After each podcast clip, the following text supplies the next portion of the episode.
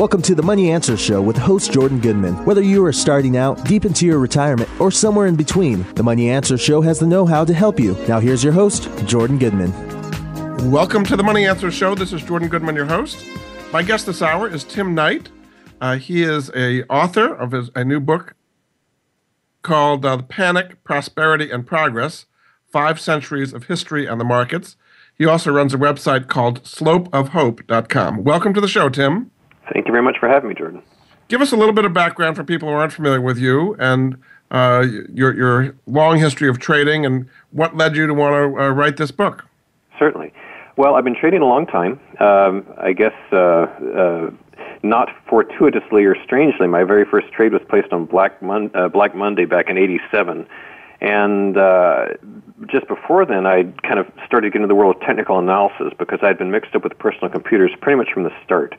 I uh, got my first computer way back in early 1980, and as I started to learn more about computers and software and started to write about them, uh, by happenstance, I saw a book called uh, How to Profit in Bull and Bear Markets, and that got me into the world of charting. And so I've I've been charting ever since. And a few years into my trading career, I started a little company called Prophet, which is uh, P R O P H E T, but uh, was meant as a bit of a pun. And it was a financial data company that we grew into a website. And I uh, hired people and, and got some very talented folks to uh, create a website really dedicated to technical analysis. And we sold that uh, back in 2005 to what eventually became Ameritrade. So the products that we created in the, those Prophet days are still alive and well on the web. And all this time, about the past quarter century or so, I guess, I've been charting and trading, and I started my blog that you mentioned um, just after I sold the company. So back in uh, March 2005, so about to have uh, uh, birthday here for uh, Slope of Hope, uh, I started writing this blog, and it's gotten a pretty big following. Uh, the blog, like me, tends to uh, be very focused on charts and, and kind of focused on the, the short side of the market, the bear side of the market. And although I'd written a whole bunch of books about computers and how to use different computers and different applications, and I'd done a couple of books about charting after Prophet Charts came out, um, I had never done a book about history, even though history's been a long time love of mine. And so it was really an intersection of my love of, of uh, history and technical analysis specifically charting, that led to me wanting to create a book about seeing the past several hundred years through the lens of these ups and downs that we all experience in the financial markets. It's certainly been dramatic. When you sold out, it was to Investools. I mean, I know it's part of TD Ameritrade, but if yeah. people want to see Prophet today, is it part of Investools, or it's something? Is it been subsumed by Investools, or it, it, it is. I mean, the, the sort of uh, chain of events was the company that actually bought us was Investools, which is an investor education company. And in fact, I dedicated my book to uh, uh, the man in charge. Yeah, Lee Barba. Yeah. Lee Barba, yes. And um, soon after that, I think the next year, uh, Thinkorswim, which is an options brokerage based in Chicago, founded by Tom Sosnoff, um, they merged with Investools and became uh, Thinkorswim Group. And then after that, I think the next year, Ameritrade bought the whole schmear. And so, um, kind of the crown jewel of what Prophet created is Prophet Charts, and that's really just in two places now. It's it's on the Investools website, um, and it's also folded into um, the Thinkorswim platform. I see. Uh, before we get into this, just tell people a little bit about what they can find at slopeofhope.com. There's a lot of different postings on there, but give yeah. people a sense of what they can find there. Well, it's you know it's uh, been been around a while. It's probably one of the longest uh, standing financial blogs there is out there, and it. Um, I'll say this: if if there's any bear blood in your veins, you just got to go to Slope because uh, it, it's really uh, uh, pulses with a lot of contrarian uh, articles and discussions and thinking. Not to say that it's just a bunch of bears running around. There's there's a great mix of traders there. Um, but over the course of time, I mean, there's been something like 12 or 13,000 different articles posted on the site. It's free. Uh, it's updated all the time. I mean, my, my life kind of revolves around it because I'm, I'm constantly uh, creating articles myself or other guest contributors are contributing articles. But the cool thing about the blog it has nothing to do with me. It has to do with the people reading it because I've created a platform for discussion specifically for Slope, and Slope is definitely not the most popular destination on the web for traders uh, to go to, but it has got to be one of the most popular places for discussion. There are like thousands of comments posted there every day. There's this whole community that's sprung up around it. And so um, the, the, the comment sections kind of dwarfed everything I've created. So it's a very vibrant community of traders that just talk all, all day and all night long. It's kind of interesting. Here we are on the fifth year anniversary of the bull market. Mm-hmm. So how have all the bears on Slope of Hope done the last five years during Terribly. one of the roaring bull markets we've had? Yeah, rotten. I mean, there's, uh, you know, which is probably why it's not all bears. You know, there, you know, there, plenty of folks have just thrown in the towel, and um, you know, bear markets run in all stripes. I mean, for example, if you were bearish on precious metals, you've had a wonderful market for the past three years. Um, so it's really, I mean, it's not like you go there and there's this there's this big bears only sign. Um, and as I said, there's a great mix of traders in there. I think probably the most common thread that runs through them isn't so much uh, bearishness on the markets, but a, a love of technical analysis um, and different methods of viewing various markets in order to make trading decisions. And you know, believe me, plenty of friendly fistfights break out all the time amongst traders because there's lots of different views. That's what makes a market. But in terms of uh, the past five years, no, it's been brutal for anybody who just doesn't simply close their eyes and buy with both fists. Yes. Um, in addition to slopeofhope.com and the book, do you also have a private money management service uh, that you do as yeah. well? Yeah, I um, I started that. It's a, a basically, you know, my day rotates around charts, and the way that it expresses itself is several ways. I mean, one is that I've got a small uh, hedge fund that I run my own money in, and, and a small number of other folks, and then I've got the blog, and then also I mentioned Tom Sosnoff earlier. He started a kind of a financial network that I have a segment on each day. So my work day is really anchored toward trading hours, and I, I do all those things, the money management, the, the blogging, as, as well as the uh, original content for Tom's company. Very good. All right, well, we're going to get into the whole history of all these different panics and ups and downs and so on. But before we get into some specifics, kind of give us the overall impression you've got, what, what you've learned mm-hmm. seeing all these huge ups and huge downs for all these different reasons. But what are some of the lessons you've taken away from that that would apply uh, to today as to kind of human psychology and how can get caught up in things and then be so disappointed and so on. Right. Well, you know, the, the whole basis, the entire uh, platform on which technical analysis is based, I think, is that history repeats itself. And the reason history repeats itself is because human beings um, don't live to be 3,000 years old. They live to be about 80. And uh, then a whole new bunch of uh, babies comes around and they don't know anything either. And, you know, history's lessons don't really sink in generation to generation. So human nature is relatively consistent. And thus history tends to repeat itself in some form or another. And, you know, the tired old saw that you hear, especially in the bubble markets like we're in now, is you know, it's different this time. And my premise of the book is that no, it's the same this time because what I found deeply when researching this book and, and writing about uh, all these various financial events is that there's a template uh, in human nature that uh, really does find itself repeating. So, for example, if you if you wanted to be a technology person, uh, the right thing to do is to study what exists right this second. You're not going to learn Fortran. You're not going to learn COBOL. You're not going to learn how to make excellent uh, uh, whips for buggies. You're going to study what's new and modern and, and fresh because things change all the time. But in the world of the financial markets, you know, you can't apply the same thing. Uh, you can't say, well, the, the only analysis that matters is to study Twitter and to study Facebook and, and to study um, Tesla th- this is the new world we're in. It's ridiculous to look at the Great Depression or tulip mania or any of that stuff because uh, that was hundreds of years ago. That's old news. Now, my view is that that it, it's worthwhile to have a sense as to what's happened in the past because it's it's just eye popping how similar some of these past events are to the modern age.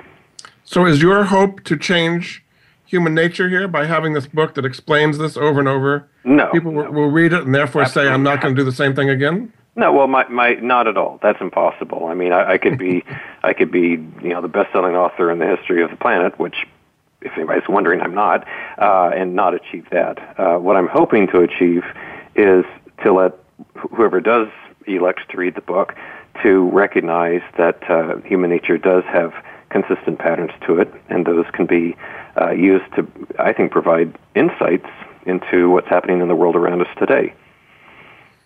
So let's start with our first one, uh, which is tulip madness. People often talk about the, the tulip craze and so on. So just briefly, why did tulips become so uh, highly prized and, and fall so sharply?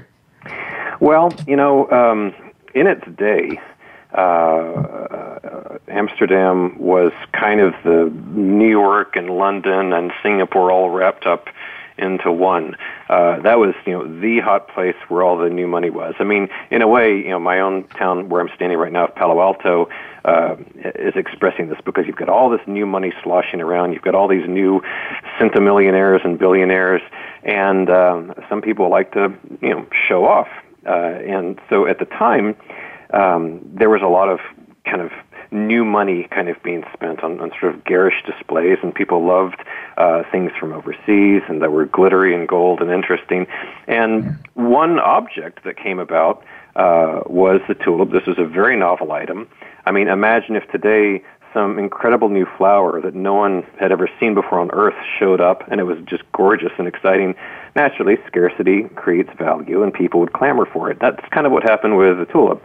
Um, in addition, although they didn't have the science to understand it at the time, um, there were certain bulbs which uh, had an innate virus which made their coloration they were literally called bizarres. I mean, they were they were unusual and fiery and and looked like something out of science fiction. So those were especially prized.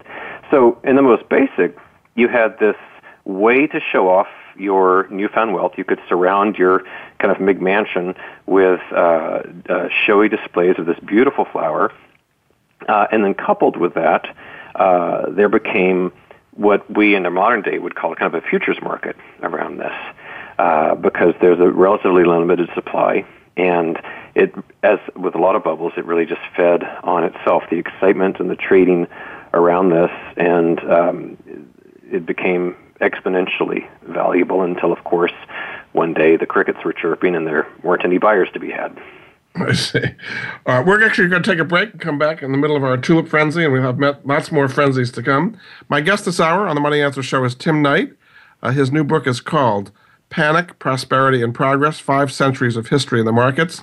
Uh, his website blog that you can find out more about what he does is slopeofhope.com. We'll be back after this.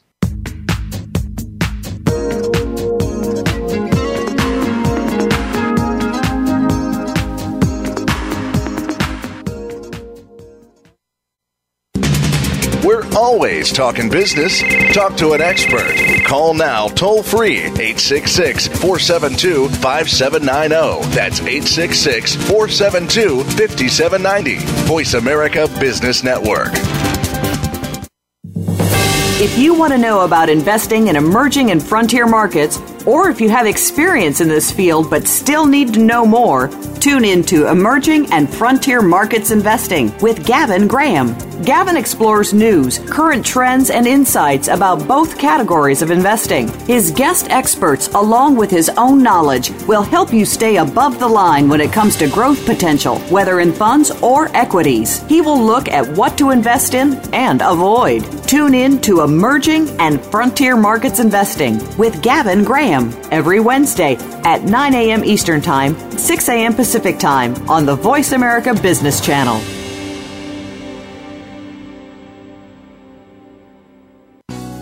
Do you know that over 70% of Americans with severe disabilities are unemployed? Are you one of the 2.5 million Americans with epilepsy? If you are, or know someone struggling with these issues, tune in to Disability Matters with Joyce Bender. On the show, Joyce will discuss these issues as well as others. She will have on nationally known guests that will offer helpful insight on disability matters and let you, the listener, call in with your questions and concerns. So if you struggle with a disability or know someone who does, listen to Disability Matters with Joyce Bender, heard every Tuesday at 11 a.m. Pacific Time here on VoiceAmerica.com.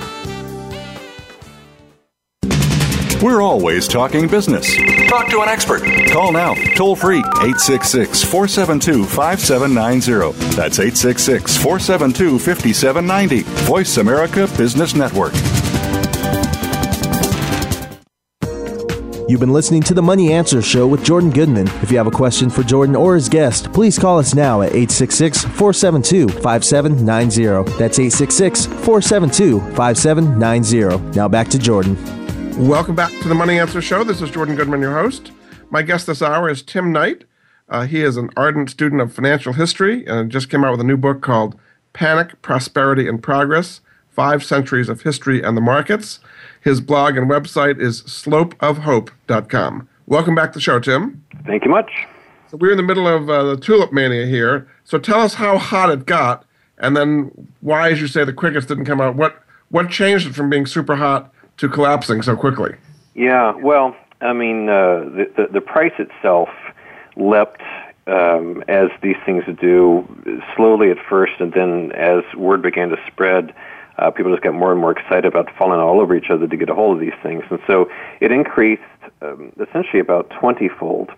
And just as a virus was partly the credit for uh, the popularity of some of these bulbs because they created these amazing patterns, another kind of virus, the human virus, was to blame it said, uh, for the things stopping the excitement because uh, there was an auction held, and uh, I believe the town was uh, Haarlem, uh, and there were plenty of sellers there, um, and to go, but supposedly because of an outbreak of the bubonic plague, plague people were scared to head out in the streets, and so no buyers show up. But as I mentioned in the book, that didn't really keep the sellers from from uh, showing up. So you, you essentially had again what we would call in the modern day uh, a, a no bid kind of market, and people who were very leveraged at the time um, just had to get out in a big, big hurry uh, because the, the government itself had been of aid to the speculation because they kept rewriting the rules to become more and more favorable to those holding what were essentially very leveraged long positions. And uh, the moment uh, things saw the slightest downtick, uh, it, it just cascaded down very, very quickly. So within a matter of just a few days, all the gains that they had seen built over many, many months disappeared. And as with any market, bear markets have one nice feature, which is they're very, very fast. So for, for impatient people like myself, it's kind of a nice place to be in. So, what are the signs that you can learn from the tulip craze and how it crashed to know when it's peaking and cresting and when to get out before it, it well, does crash? Right. Well, I mean, one thing I would say about the book in general is that it, it's it's not a compendium of, of crashes, um, although that's an element of it, and there's there's a there's a variety of uh, overheated markets that are discussed, um, and you know. It, it, it's a funny thing because uh, if you ask people their political views, no matter what they might be, they'll probably claim to be, you know, socially liberal and politically, I mean, uh, financially conservative because that just sounds like a sensible position. By the same token, a lot of people claim to be contrarians which kind of is impossible because if everyone's a contrarian, then nobody can be. Mm-hmm. And uh, having said that, the thing is that if there's some given uh, technology or idea or, or, or movement happening that it seems everybody's talking about and everybody's doing articles about and and uh, you know your your fifth grade kid has been hearing about it, it's time to wonder how close to the top you might be. I mean, a perfect example today would be like with 3D printing. Because uh, I, I stay on top of techno- technology trends myself. I've, I tend to be an early adopter of these things. And uh, there's been more and more and more talk about 3D printing. And I sort of scratch my head because I would see the output from these things and wonder, you know, how many uh, little bitty cheapish toys does one care to print? I mean, where's the utility here? And so finally, Barron's does this cover story about 3D printing uh, in a very bearish article on them, and then very swiftly things start selling off. And so once you have this um, uh, mass uh, excitement about anything, uh, it, it's time to look for a top. But the danger there is that it's easy for the media to saturate the public with uh, a concept or a new technology long before the actual peak. Because you could go back, say, to 1997 or 1998 and look at how much was being discussed about the internet. And it's true. It was flooding the media outlets with internet this and that, but it was a good long time and several hundred percent before the Nasdaq finally broke, and then in the span of a very short amount of time, all those uh, giant gains disappeared. So unfortunately, it's not a simple thing to simply look out there and say, well, there's been five cover stories, and that's my indicator. I'm going to short everything now. That can be very, very hazardous, but it's at least a data point to look for. Yeah. I mean, as you say, though, psychologically, if you're short and it keeps going up because the the fever hasn't broken for a while, it can be quite painful waiting for the fever to break if you can survive that long. Oh, absolutely. I mean, you you could have uh, if you had shorted the Nasdaq to pieces in December uh, of 1999, you would have been extraordinarily close to the top, and you would have had to suffer pretty much a 100% drawdown before you got to enjoy any profits. You know, so you know things like the the the, the queer thing about these bubbles is that the last whoosh to the upside is usually the shortest and for any bears out there the most painful because that's when the final squeeze takes place. You get this kind of blow off top happening and then suddenly as with the tulips you know the crickets are chirping and nobody's there to buy anymore. What would be an example today? Is it 3d printing that you think is, is at that level of wild over speculation overheated hype I wouldn't. I mean, I don't know if that's. I mean, the, the, there aren't a heck of a lot of uh, charts to look at related to that. I mean, DDD is obviously kind of the, the kingpin here. One one uh, particular group that seems to lately on a daily basis leap 10 or 15 or 20 percent uh, is anything to do with alternate energy. Um, you know, I'm looking, uh, for example, FCEL, which is fuel cell energy. Uh, I think uh, also. Um, there's a couple of other leaders out there which which tend to be nobody heard of them a year ago and now they're at the top of the leaderboard in terms of volume uh, on the exchanges um, but I it, as I said earlier um, as a technician, you look at them and yes, they're in very nice basing patterns, and it makes sense that they're lifting like this. But does it make sense for something which no one was talking about a couple of weeks back to be jumping 15% per day? So I, I don't have any specific industry to point at and say that's the one uh, that's headed for trouble. What I will say in general is that if you look at, for example, the Russell 2000, if you look at the small caps, they are at such lofty levels. They are really priced for perfection. And uh, the sentiment out there on stocks is just so grotesquely bullish that uh, to me it seems um, it, it would be difficult to find new buyers ready to step up at these price levels. So you think some of the highest uh, valuation stocks, uh, Netflix, Tesla, Twitter, Facebook, uh, Yelp, all these companies are, are, pretty much wildly overvalued because they're too enthusiastic now? Well, you know, I kind of break them into different categories because um, there there are some stocks that even although there's really nothing I love more than shorting a stock, there's some that are on my don't touch with a 10 foot pole list. Um, because, you know, stocks are a little like people. They have, I think, personalities, and you get along well with some uh, and don't get so along well with others. And there are a handful of stocks, you know, Priceline uh, it leaps to mind, um, uh, which to me defy any uh, expectation of relaxation. You know, Netflix is another great example. I mean, it's a terrific company. They've got subscribers up and down, but they just never ever seem to uh, drop. I mean, it's it's perpetually exploding higher. So just like they say, don't try to catch a falling knife in the market. This is just the opposite of that. So, uh, yeah, I'm short Tesla right now, for example. Great company. I bought one of the first Tesla S's out there. It's the most best car I've ever owned in my life. But in terms of a chart, that's the kind of company which seems very prone to uh, to slipping lower. Yeah. Okay, so your next uh, big one you talk about in the book is called the Mississippi Scheme, mm-hmm. uh, about John Law. So, briefly tell us the story of what happened with John Law and his stock.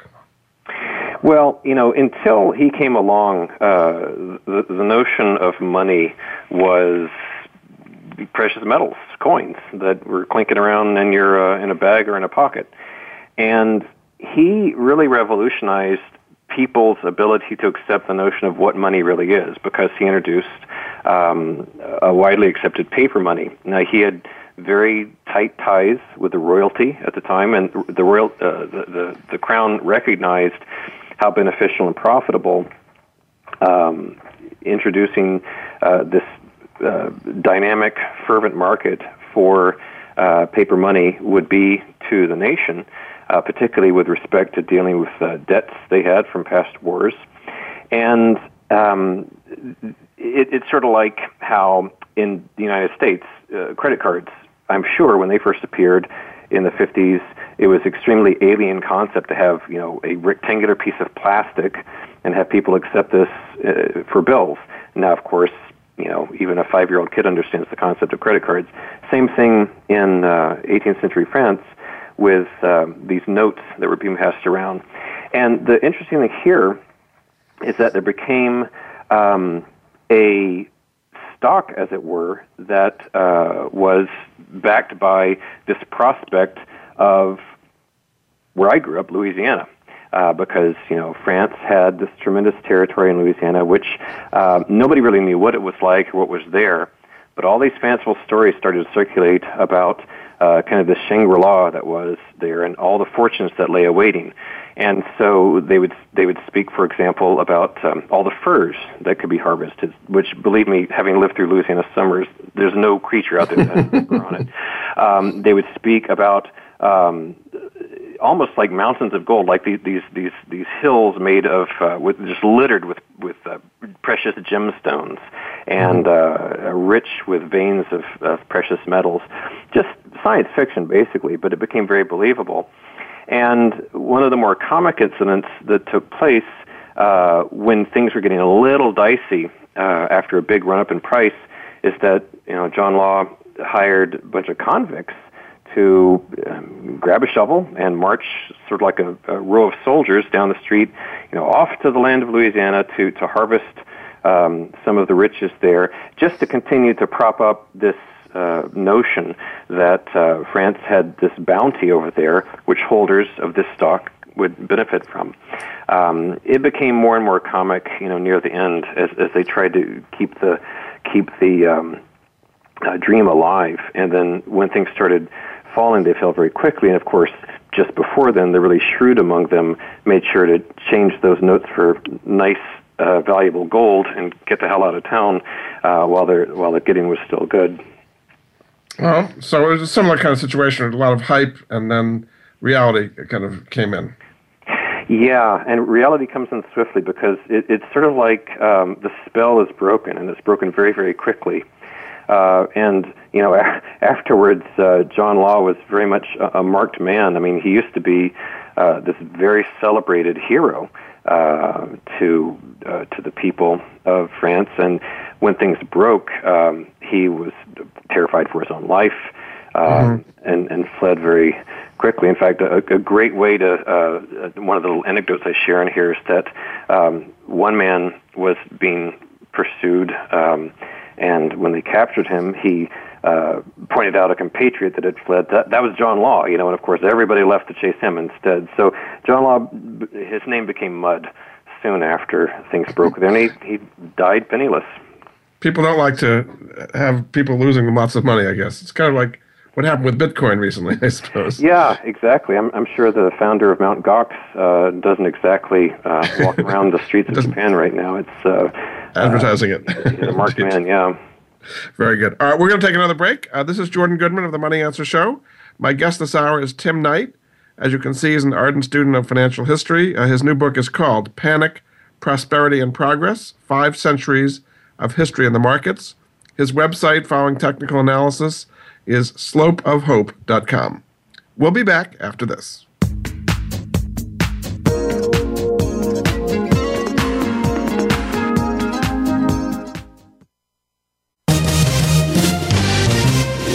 Stocks, bonds, investment opportunities, financial news, and talk. We can help. Call us now toll free 866 472 5790. 866 472 5790. Voice America Business Network. In sales, are you a lion or a vulture? Lions don't wait, they just go for it. Vultures hang around until the lions are finished and just pick up the scraps. How can you set yourself apart as a lion? Join the other aspiring sales lions and listen to Forget Patience, Let's Sell Something with host Ty Maynard. You'll learn the tips and strategies of top sales professionals. You'll gain more clients at a faster rate and at higher margins. If you're a sales professional, business owner, or executive, listen in every Thursday at 8 p.m. Eastern, 5 Pacific on the Voice America Business Channel. Is your business model robust enough? In today's ever changing business environment, people are working to transform themselves, their futures, and their business. Tune in to Business Reinvention with your host, Nancy Lynn. To stay ahead of the game in business, you have to constantly reinvent yourself and your organization. With Nancy's experience and that of her guest experts, you'll learn from stories of inspiration, innovation, and forward thinking. Listen for Business Reinvention live every Monday at 4 p.m. Pacific Time, 7 p.m. Eastern Time on the Voice America Business Channel.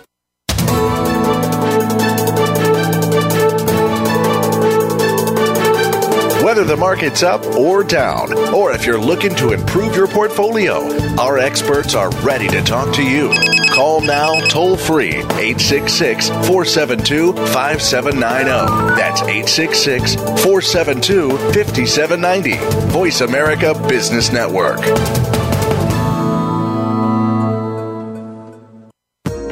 You've been listening to the Money Answer Show with Jordan Goodman. If you have a question for Jordan or his guest, please call us now at 866 472 5790. That's 866 472 5790. Now back to Jordan. Welcome back to the Money Answer Show. This is Jordan Goodman, your host.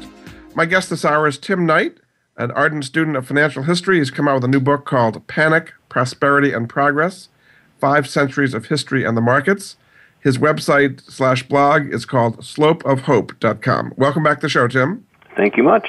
Before we go back to history, let's just talk about what happened in the last month or so, uh, which is the sudden rise and sudden collapse of Bitcoin. Does that fit into the same pattern uh, you talk about in the book?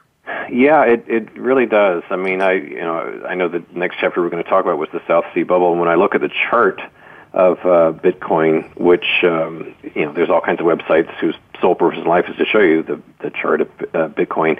Uh, it just reminded me of that because you've got, you know, a lot of people uh, point out the fact that fiat money, you know, the paper bills we carry um, in our wallets, are really just uh, a concept, a notion. They're, they're a piece of worthless paper backed by uh, a pledge, you know, the full faith and credit of the United States government. And people become accustomed to this having value, so they just accept it. You know, even though it's so-called valueless. Believe me, if you throw a few hundred dollars out on the sidewalk, people will snap it up quite quickly because they know that it's still accepted as valuable. But Bitcoin took that another step.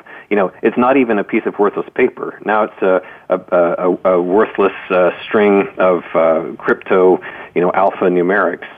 And in spite of that, in spite of being backed by nothing except its scarcity, uh, they started leaping in price. You know, from from five dollars to ten to fifty to a hundred to five hundred, and then you know we saw late last year this explosive movement up until where it matched uh, the price of gold, which is Yeah. this you know four thousand year uh, respected instrument as a store of value, and um, that you know, there's nothing magical about the price of gold, but appropriately enough, I suppose, that was kind of when the ridiculousness of the situation exceeded itself and it began to reverse. Now, it hasn't gone back to, you know, $20 a Bitcoin, but it seems on its way. It's lost about half of its value. Um, and of course, a big promulgator of that lately has been one of the, the kind of the principal trading um, website for this um, Mount Gox has declared bankruptcy, and uh, because you know those bitcoins were stolen, and it, it's it's it's sort of like waking up and your wallet stuffed fat with hundred dollar bills suddenly is empty, and there's just nothing you can do about it. It, it was made of disappearing paper. So were you saying this was going to happen? You th- when when this was going up that, that exponentially, you thought this would be another bubble to break? To break? Well, um, Bitcoin, you know, I didn't understand it deeply enough to, it, nor did I trade it, so I didn't really make a point of talking about, oh, well, go out there and short Bitcoin. One good friend of mine, in the midst of Mount Gox kind of blowing up, did write me and say, "Oh, I think there's an arbitrage opportunity here because on Mount Gox it's this price, and over here it's a much higher price, so I could buy it here and sell it there." And I really cautioned him, you know, not to do that simply because trying to take advantage of this anomaly didn't seem like even a very safe speculative trade, which turned out to be the case because now Mt. Gox is gone. Um, yes. But it, it definitely is very reminiscent of some of the manias out there because, I mean, you can point out to highly valued stocks um, and the percentage changes there aren't nearly as tremendous as what we saw with Bitcoin. Yeah. All right, let's go back in history to the South Sea again. So, what got people so excited about the South Sea Company and why did it ultimately collapse? Well, this was another example of uh, people taking advantage um, of a situation in which there was ignorance about what was out there. Uh, so, you know, if, for example, let's say uh, missions to Mars became plausible these days, which, you know, there will come a day.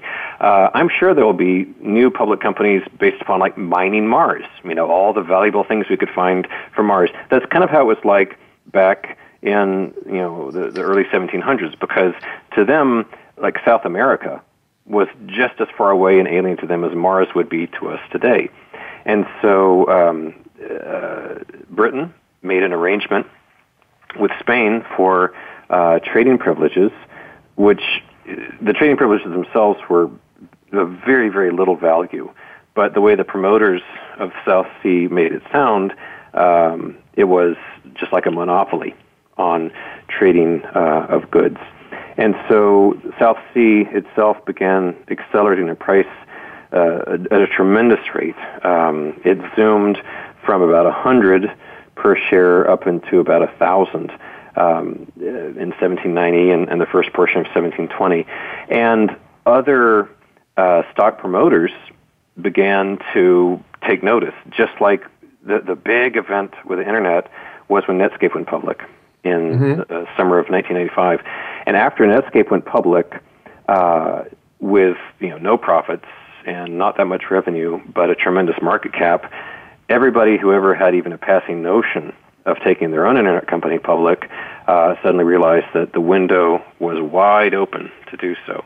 And so they started leaping in. So just as from 1995 to 2000, everyone was jamming the door trying to take their internet company public, uh, after South Seas, all kinds of curious little companies sprang up um, that uh, tried to take advantage of this hot market for what we would term as equities. And one of the funniest ones, which has almost an exact parallel to the internet bubble, was a, a firm that described their offering literally as, quote, carrying on an undertaking of great advantage, but nobody to know what it is. So it, it was, you know, to us that sounds funny that people would sell stock in a company, but they wouldn't reveal what their business was. The exact same thing happened over and over again with the internet. They they called there was even a term for it called blank check companies, mm-hmm. and they would essentially say we're going to do something with the internet, and and that's that was the end of their offering. They would not tell anything beyond that, uh, or even we want to do something with the internet, and once we have the funds, we're going to figure it out. Yes. And so uh, you know you know 400 years after the South Sea bubble collapse and all those little companies surrounding South Sea collapsed, people just did the exact same thing. And so it collapsed because people didn't actually come back with real stuff from the South Sea, and yeah, the, after the hype you know, after uh, the fundamentals don't support it because you know once uh, you know no profits are to be had, after a while people start to wonder. But what really takes place also is that um, it, it's more about faith than it is about reality, um, because faith drove this higher, just like faith drew Bitcoin much higher. But once people's confidence starts eroding, things reverse very quickly. Because there's nothing, not to beat on Bitcoin on too much, but there's nothing about Bitcoin which is at all different than it was two years ago. You know, everything is exactly the same. The only thing that really happened was that one particular website got hacked and went out of business.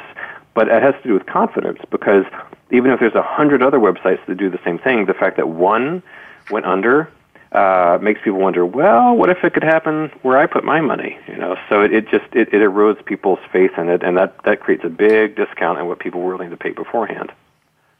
Let's move now to 1837. You talk about the Panic of 1837 with President Jackson at the time, the first bank of the United States. So, what was the panic about, and how did that get resolved?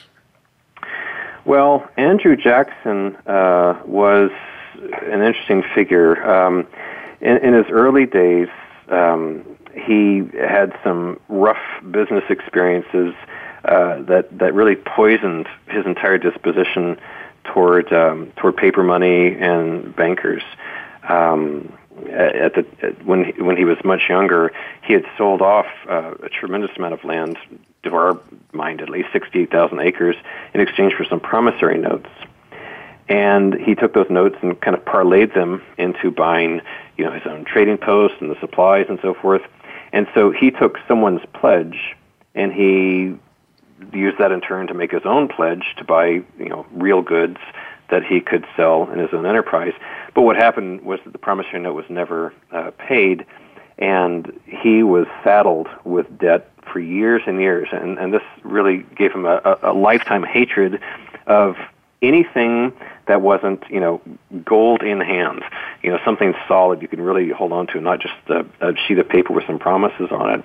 Mm-hmm. And at the time, of its presidency, um, there was a push to create um, a central bank in uh, for the United States. You know, the United States had had one before, and its charter had expired.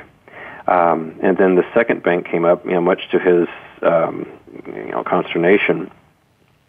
And uh, at the time, too, if you think about what the United States was was like back then, uh, it was all about land and there was a tremendous amount of land out west um, that could be, you know, and by them out west, you know, Chicago was way out west at the time, but everything from there on out uh, was uh, an attractive new object to covet and purchase and, and, and sell and, and appreciate. And the land sales became just manic back then.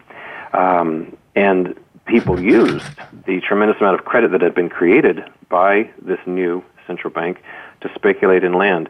But as with, say, Florida in the mid 1920s or Houston in the early 1980s, um, once the credit dried up, um, things collapsed in a, in a terribly big hurry. And so um, uh, this was a great mark uh, in the early financial history of the country when when all these land speculators found themselves ruined uh, by this flood of credit. And this is kind of what we're experiencing now because you know we look at the past five years of our own stock market, and it has taken literally trillions and trillions of dollars all through the globe uh, to create a very uh, one would say uh, dangerous and speculative credit bubble based on principally equity assets right now. And so this is very much what happened back then. Uh, credit was created, flooded the market, it accelerated asset prices until it broke. And when it breaks, it breaks very quickly and almost without expectation. So you're saying that we're in a similar situation now that with uh, the tapering of quantitative easing, that the uh, credit bubble is going to be withdrawn and, and the stock market will fall sharply because it won't have that well, it, behind it? The curious thing about you know the the world we live in right now is that it's as if the Fed has embraced responsibility for making sure the stock market stays high. Um, you know, I'm sure you've seen the graph before. I'm sure many of your listeners have. Uh, the, the closest correlate you can find to equity markets these days is simply the balance sheet of the Federal Reserve. Usually mm-hmm. one right on top of the other, and they are virtually lockstep. And uh, you know, one thing you can guarantee is that if tomorrow you know, Janet Yellen got up on a soapbox and said, attention, attention, the Federal Reserve is not here to prop up stock prices. And, you know, this tapering business, this is nuts. We've got this huge balance sheet. It's time to start selling this stuff. Not only are we going to taper, we're going to begin selling off our balance sheet as swiftly as we can. Well, the, the market would fall a thousand points within moments. I mean, you know, the, um, this is ridiculous. Of course, this would never happen. But the Fed has become the principal buyer indirectly of the stock market and that they're keeping the asset values high. And, you know, the, the sort of it's different this time notion being spread about now, which I don't have any great answer for, is you know, why on earth would the Fed ever want uh, asset prices to fall? Why would they not simply continue to closely monitor the situation, and if a break ever takes place, they'll just crank up QE X one more time and say, no, no, no, sorry, sorry, sorry, there's not going to be any taper. We're going to instead of 85 billion a month, we're going to make it 200 billion dollars a month. Mm-hmm. You know, uh, and it's it's funny too because just as all these different panics in the past, people have some vague notion that uh, you, you, the, the quote you hear again and again and again from Bull and Bear alike is, "We know this is going to end badly." Yes. You know, no sane person out there says this is all the sense in the world. I mean, what's going to happen is the Fed's going to uh, elegantly and gracefully sell off their balance sheet uh, over the course of time, and things are just going to be peaches and cream. No, everyone says, from Jim Cramer on out, you know, this is going to end badly, but they just don't know when. yes, very good. All right, we're going to take a break. Uh, this is Jordan Goodman of the Money Answer Show. My guest this hour, Tim Knight, is an ardent student of financial history. His new book is called uh, Panic, Prosperity, and Progress Five Centuries of History and the Markets. Uh, his website and blog is slopeofhope.com. We'll be back after this.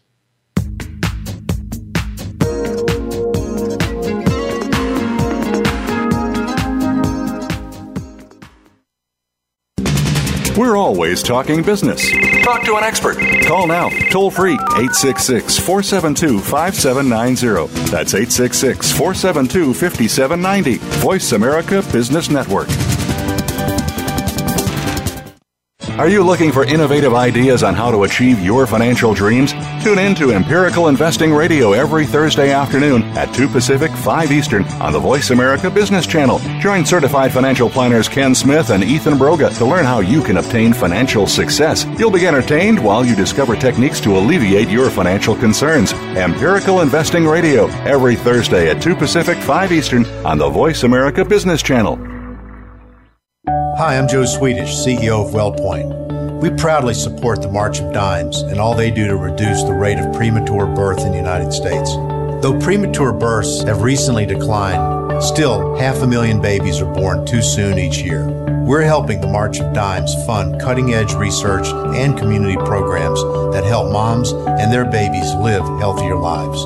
Please visit marchofdimes.com and join us in working together for stronger, healthier babies.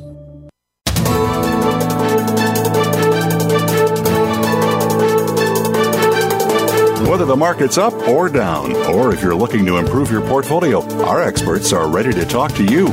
Call now, toll free, 866 472 5790. That's 866 472 5790. Voice America Business Network.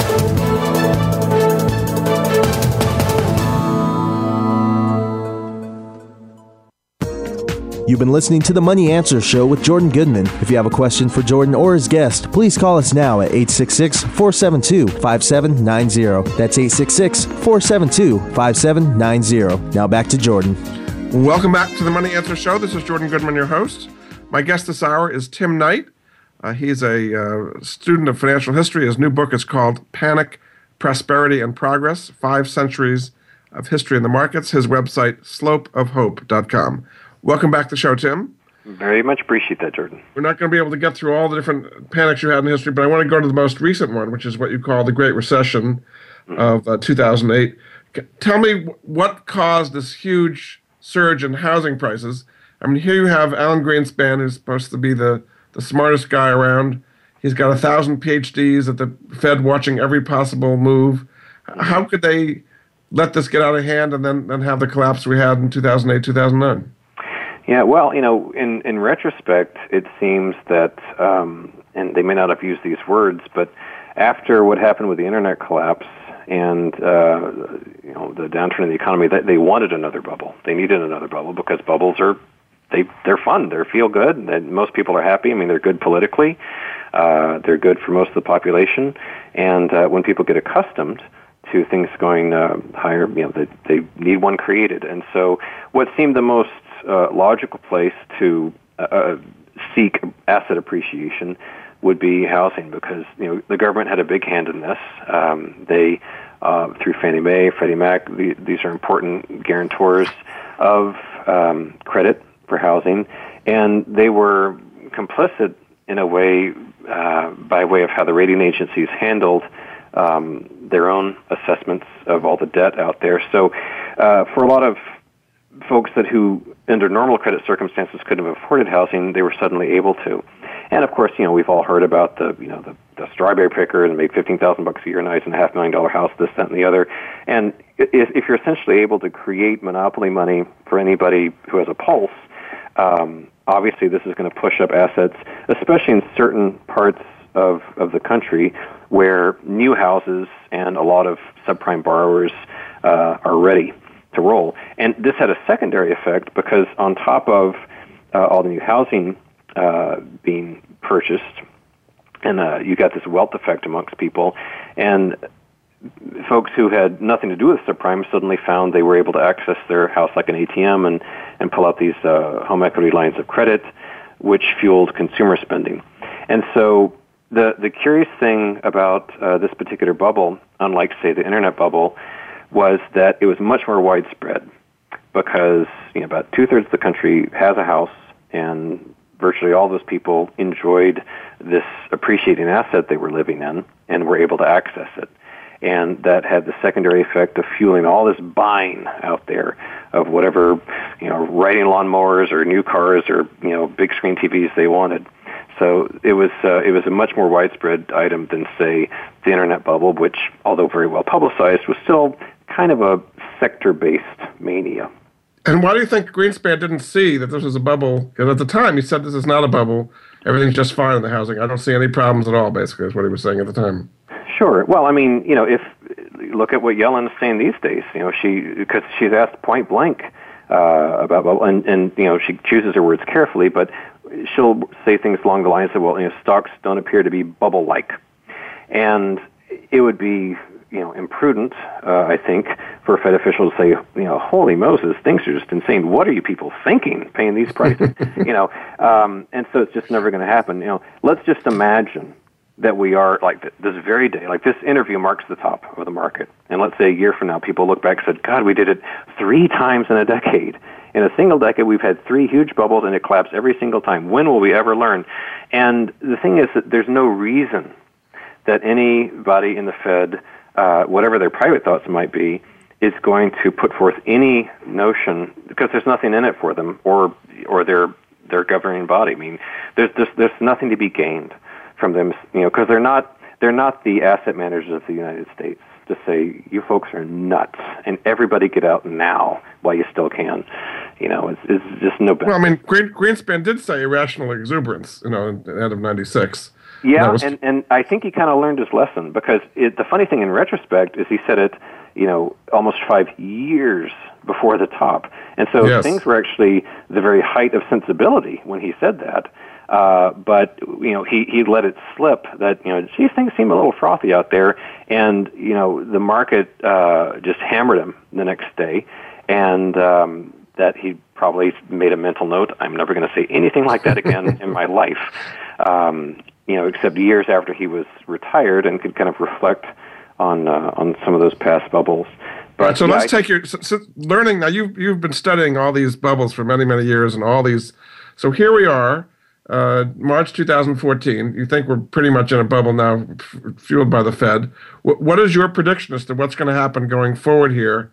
Because, as you say, you think it's going to end badly. I mean, are we going to have another big up spike before it ends, or are we near the top? What is your your prediction of how this is all going to unwind? Well, I would never venture my own prediction about how the, the macro scheme is going to unwind because people way smarter than me, and there's a lot of those, uh, can't figure this out. In other words, if you say that this time in human history marks the most gigantic uh, uh, uh, peak of credit creation, what happens next? What happens to currencies? What happens to debt? What happens to countries? And you know, will they go to war over these things?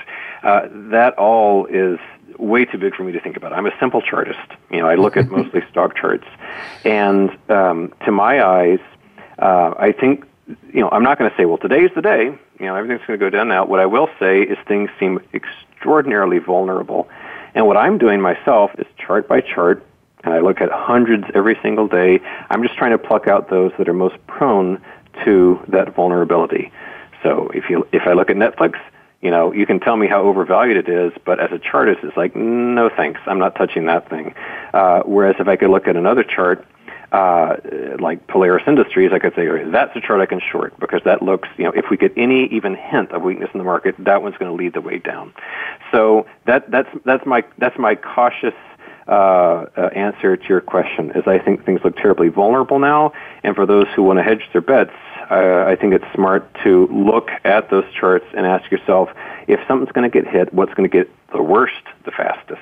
So you go for the most vulnerable, most overexposed, most hyped stocks that are showing some signs of weakness. Is that basically what you're looking for? Yeah, and to put it another way, I'm looking for a stock that will tell me I'm wrong the fastest so that if it's like no net you know i keep harping on netflix. Netflix is so uh, immune it seems to any weakness that there's really nothing i can say about when i'm wrong except oh another lifetime high.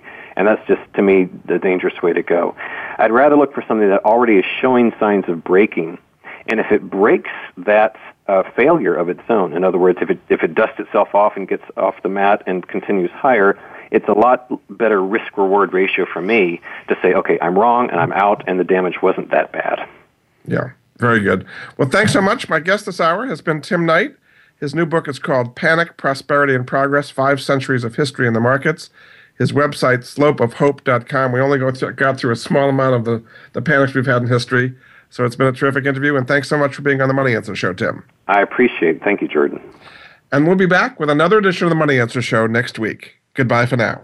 Thank you for joining Jordan Goodman and the Money Answer Show. If you have a question for Jordan, please visit his website at www.moneyanswers.com and be sure to tune in every Monday at 12 p.m. Pacific Standard Time right here on Voice America Business. See you next week. Thanks again for listening to the preceding program brought to you on the Voice America Business Channel. For more information about our network and to check out additional show hosts and topics of interest, please visit voiceamericabusiness.com. The Voice America Talk Radio Network is the worldwide leader in live Internet talk radio. Visit voiceamerica.com. The views and ideas expressed on the preceding program are strictly those of the host or guests and do not necessarily reflect the views and ideas held by the Voice America Talk Radio Network, its staff, and management.